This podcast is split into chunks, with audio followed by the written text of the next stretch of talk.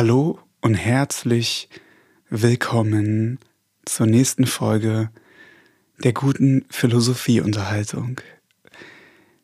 Nein, natürlich zur Philosophie zum Schlummern. Ich hoffe, euch geht es gut.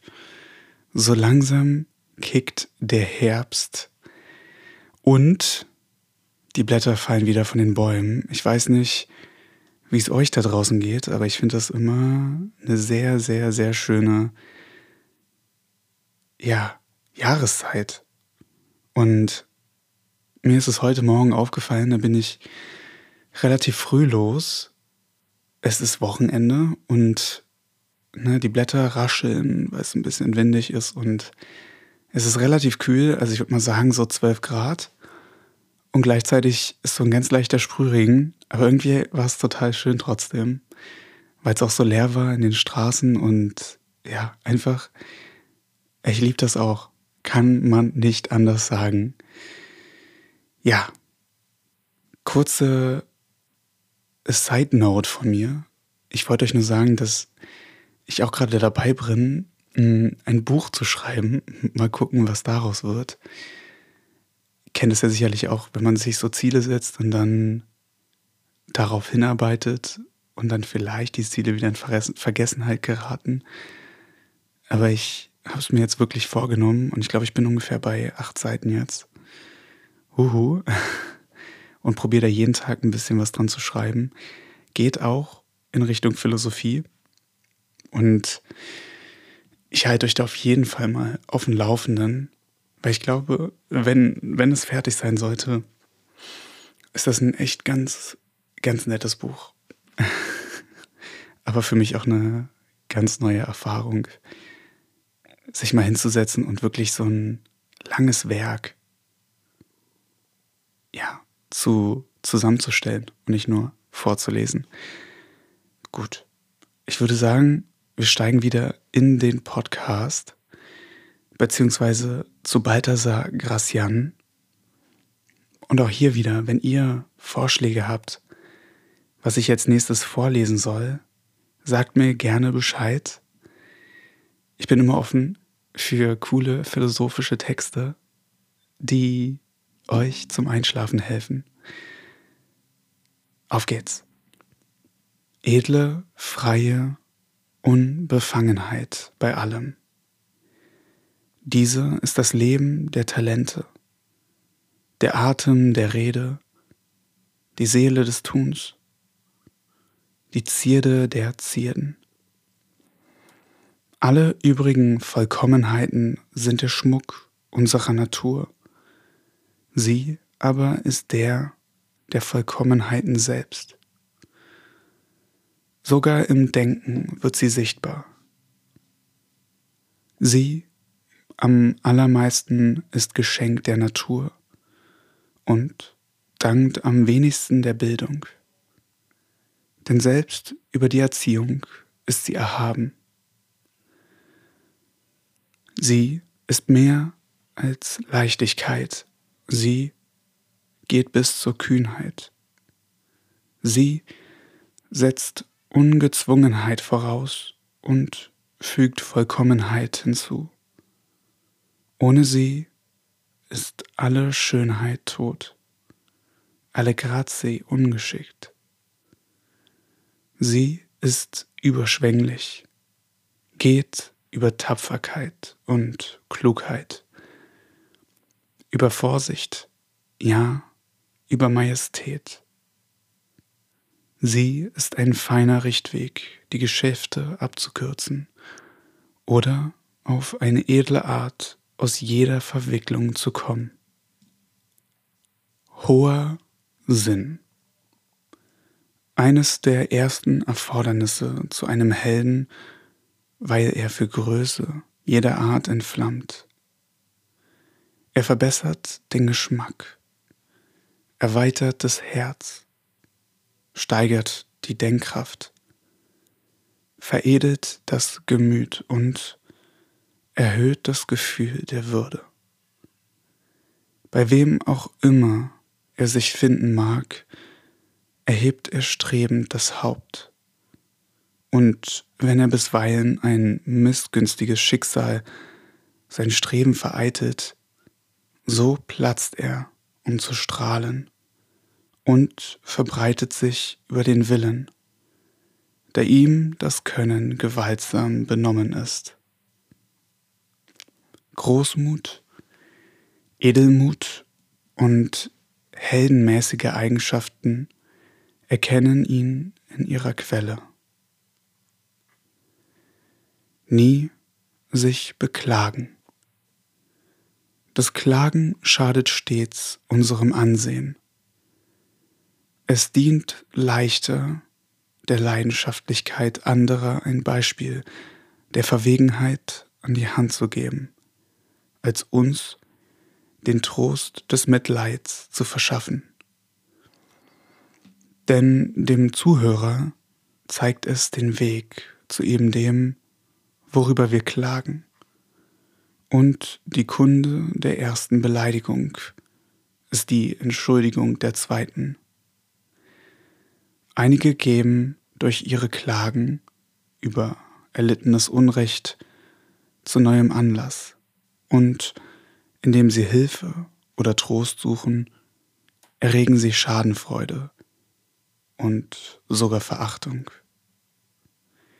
Viel politischer ist es, die von dem einen erhaltenen Gunstbezeugungen dem anderen zu rühmen, um ihn zu ähnlichen zu verpflichten, indem wir der Verbindlichkeiten erwähnen, welche wir gegen die Abwesenden fühlen, fordern wir die Anwesenden auf, sich ebenso solche zu erwerben und verkaufen dergestalt das Ansehen, in welchem wir bei dem einen stehen, dem anderen. Nie also wird der Aufmerksame erlittene Unbilden oder eigene Fehler bekannt machen, wohl aber die Hochschätzung, deren er genießt. Dadurch hält er seine Freunde fest und seine Feinde in den Schranken. Ich überlege gerade, wie ich das ganze Kapitel oder diesen Aphorismus einschätze. Und ich habe so das Gefühl, dass Leute, die sich beklagen, halt extrem nicht egoistisch sind, sondern so ein bisschen in, in diesem Modus, dass man Dinge auf andere Leute schiebt oder auf externe Begegen Begebenheiten, auf die man beispielsweise keinen Einfluss hat. Und diese Leute leben auch eher so in der Vergangenheit, ne? weil ich kann mich zum Beispiel, wenn ein Kollege irgendwie schlecht arbeitet, mich über den Kollegen beklagen oder ich kann auf den Kollegen zugehen und gucken, dass die Person es das nächste Mal besser macht. Wisst ihr, was ich meine? Also so, wenn man sich nur beklagt und nichts weiter macht, dann ist das irgendwie sau reaktiv. Aber der proaktive Weg ist, das hinzunehmen und probieren, einen Ausweg zu finden, ne? eine Lösung zu finden. Weiter geht's. Tun und sehen lassen. Die Dinge gelten nicht für das, was sie sind, sondern für das, was sie scheinen. Wert haben und ihn zu zeigen verstehen, heißt zweimal Wert haben. Was nicht gesehen wird, ist, als ob es nicht wäre. Das Recht selbst kann seine Achtung nicht erhalten, wenn es nicht auch als Recht erscheint. Viel größer ist die Zahl der Getäuschten als die der Einsichtigen. Der Betrug herrscht vor und man beurteilt die Dinge von außen. Viele aber sind weit verschieden von dem, was sie scheinen. Eine gute Außenseite ist die beste Empfehlung der inneren Vollkommenheit. Auch das ist wieder ein sehr, sehr gutes ja, Beispiel, was man auf alle möglichen Dinge im Leben übertragen kann und besonders wieder aufs Berufsleben. Und es ist irgendwie vielleicht fast schon eine Art Lifehack. Und wir kennen ja alle den Spruch, tu Gutes und rede drüber. Aber nirgendwo wird das so deutlich wie im Berufsleben, weil du kannst machen, was du willst. Du kannst 20 Stunden am Tag arbeiten, aber wenn keiner sieht, was du in den 20 Stunden machst, ist es umsonst. Und ich glaube, das ist halt so ein Thema, was ganz, ganz viele Leute vergessen, die sich beispielsweise darüber aufregen, dass sie keine Beförderung kriegen oder weniger oder nicht mehr Gehalt, weil diese Leute vielleicht vergessen, dass sie sich auch verkaufen müssen und das, was sie machen. Und dass es ganz oft mehr darauf ankommt, wie du dich verkau verkaufst, als das, was du im Endeffekt machst. Und wenn du das schaffst, ne, dich zu verkaufen und das, was du machst, zu verkaufen, dann ist das wie Balthasar Gracian hier gerade sagt. Du hast zweimal Wert geschaffen. Einmal indem du Wert geschaffen hast und einmal indem du das verkauft hast, was du geschaffen hast. Ja, und ich glaube, das ist ein richtig, richtig guter Lifehack, den man wahrscheinlich üben muss, den ich euch aber nur, nur, nur ans Herz legen kann. Weiter geht's. Adel des Gemüts. Es gibt eine Großherzigkeit der Seele, einen Edelmut des Geistes, dessen schöne Äußerungen den Charakter in das glänzendste Licht stellen. Dieser Adel des Gemüts ist nicht jedermanns Sache, denn er setzt Geistesgröße voraus. Seine erste Aufgabe ist, gut vom Feinde zu reden und noch besser an ihm zu handeln.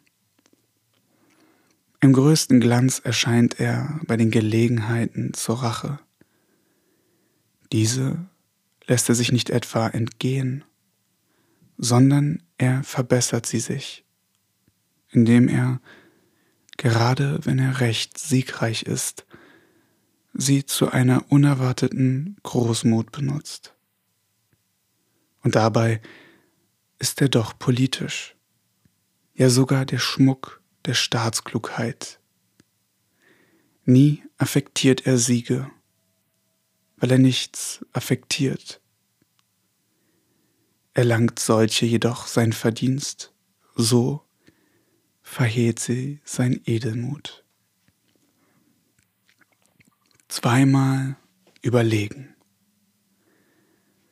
An Revision appellieren gibt Sicherheit. Zumal, wenn man mit der Sache nicht ganz im Klaren ist, gewinne man Zeit, um entweder einzuwilligen oder sich zu verbessern. Es bieten sich neue Gründe dar, die Beschlüsse zu bekräftigen und zu bestätigen. Handelt sich um Geben, so wird die Gewissheit, dass die Gabe mit Überlegung verliehen sei, sie werter machen, als die Freude über die Schnelligkeit. Und das lang Ersehnte wird immer am höchsten geschätzt. Muss man hingegen verweigern, so gewinnt man Zeit für die Art und Weise, wie auch um das Nein zur Reife zu bringen. Dass es weniger herbe schmecke, wozu noch kommt, dass wenn die erste Hitze des Begehrens vorüber ist, nachher bei kaltem Blut das Zurücksetzende einer Weigerung weniger empfunden wird.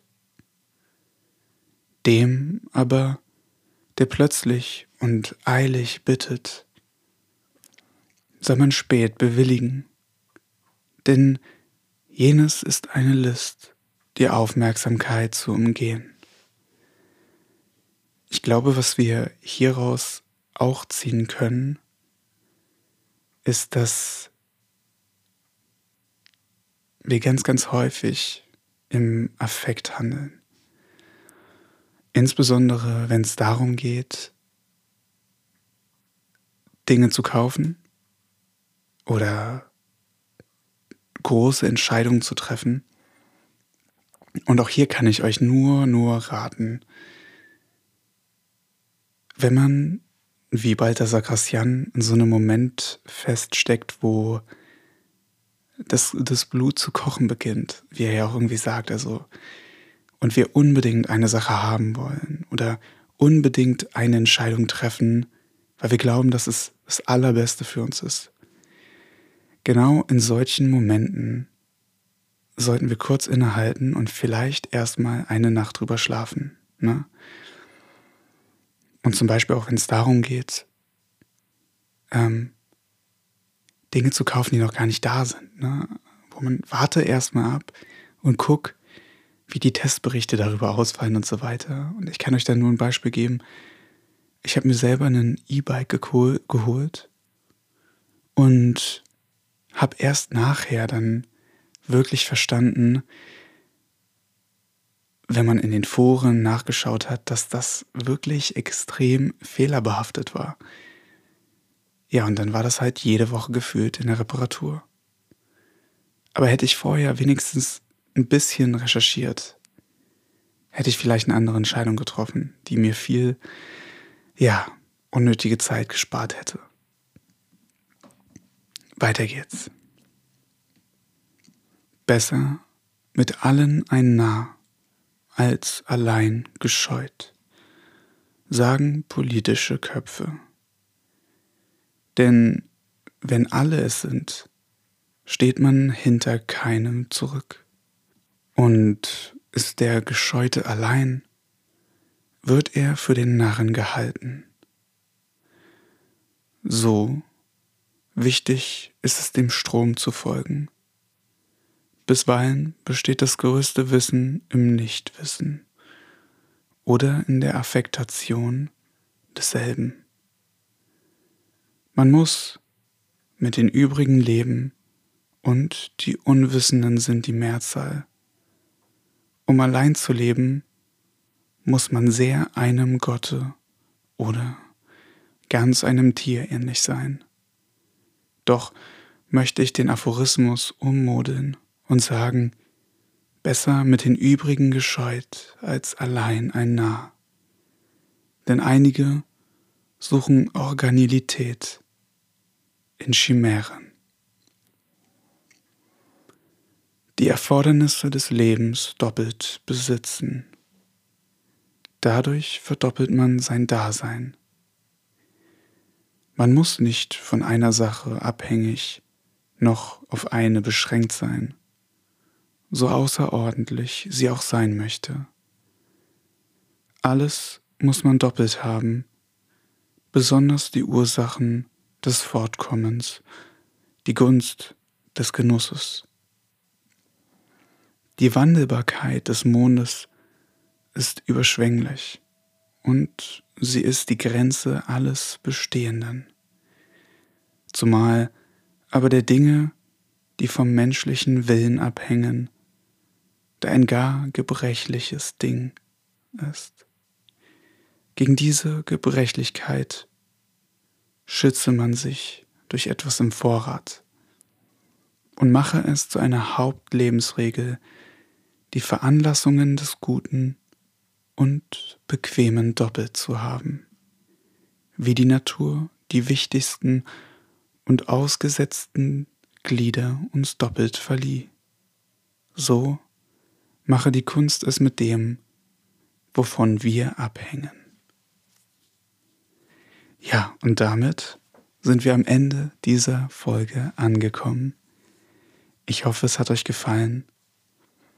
Falls ja, lasst doch gerne einen Kommentar oder Kommentar ist gut, eine Bewertung hier auf Spotify da. In diesem Sinne, macht euch eine schöne Woche. Bis bald.